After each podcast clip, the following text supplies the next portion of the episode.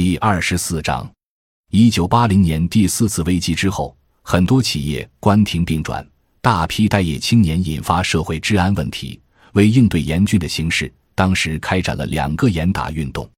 但第四次危机恰为农村改革之因，且恰与农村改革同步，并得以借重三农而发展。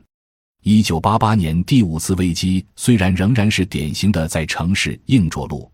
但在城乡二元结构体制下的政府宏观调控中，乡镇企业却首当其冲。危机代价部分的向三农转嫁，导致农村企业大面积关门歇业，农民的非农就业和现金收入连续3年增长速度下降，连带发生的必然是内需下降，国民经济增长部分的转向由外需拉动。1993至1994年的第6次危机，若不单从其周期现象看，而且从其本质上做分析的话，也应该算是对1988至1989年爆发的滞胀性危机没有经验，造成代价过大的危机延续。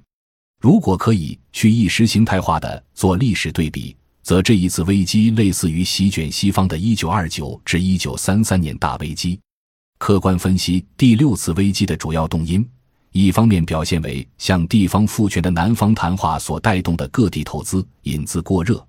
而中央政府在不得不承担地方投资过热的全额债务责任却没有制度收益的情况下，紧急启动了制度收益完全归中央占有的货币化改革，其伴生的地产、股市、期货这3大高风险市场风云乍起，遂使1993年末在通货膨胀上升的同时，财政、金融、外汇3个领域都出现了严重赤字。继而1994年初，政府有针对性地推出了分税制改革，在大幅度增发国债、增发货币的同时，直接使本币一次性大幅度贬值约 52%。这些客观地导致1994年的年度物价指数 CPI 上升至 24.1%， 为改革以来的最高点。为了控制通胀对农民的影响，中央在1993至1996年3年间超过 100% 地连续提高官方粮价，客观上使同期农民来自农业的收入稳定增加，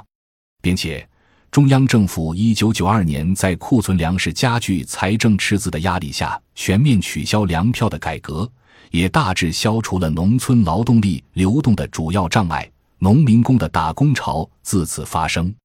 对于工业化中期阶段的周期性危机，下文将予以具体分析。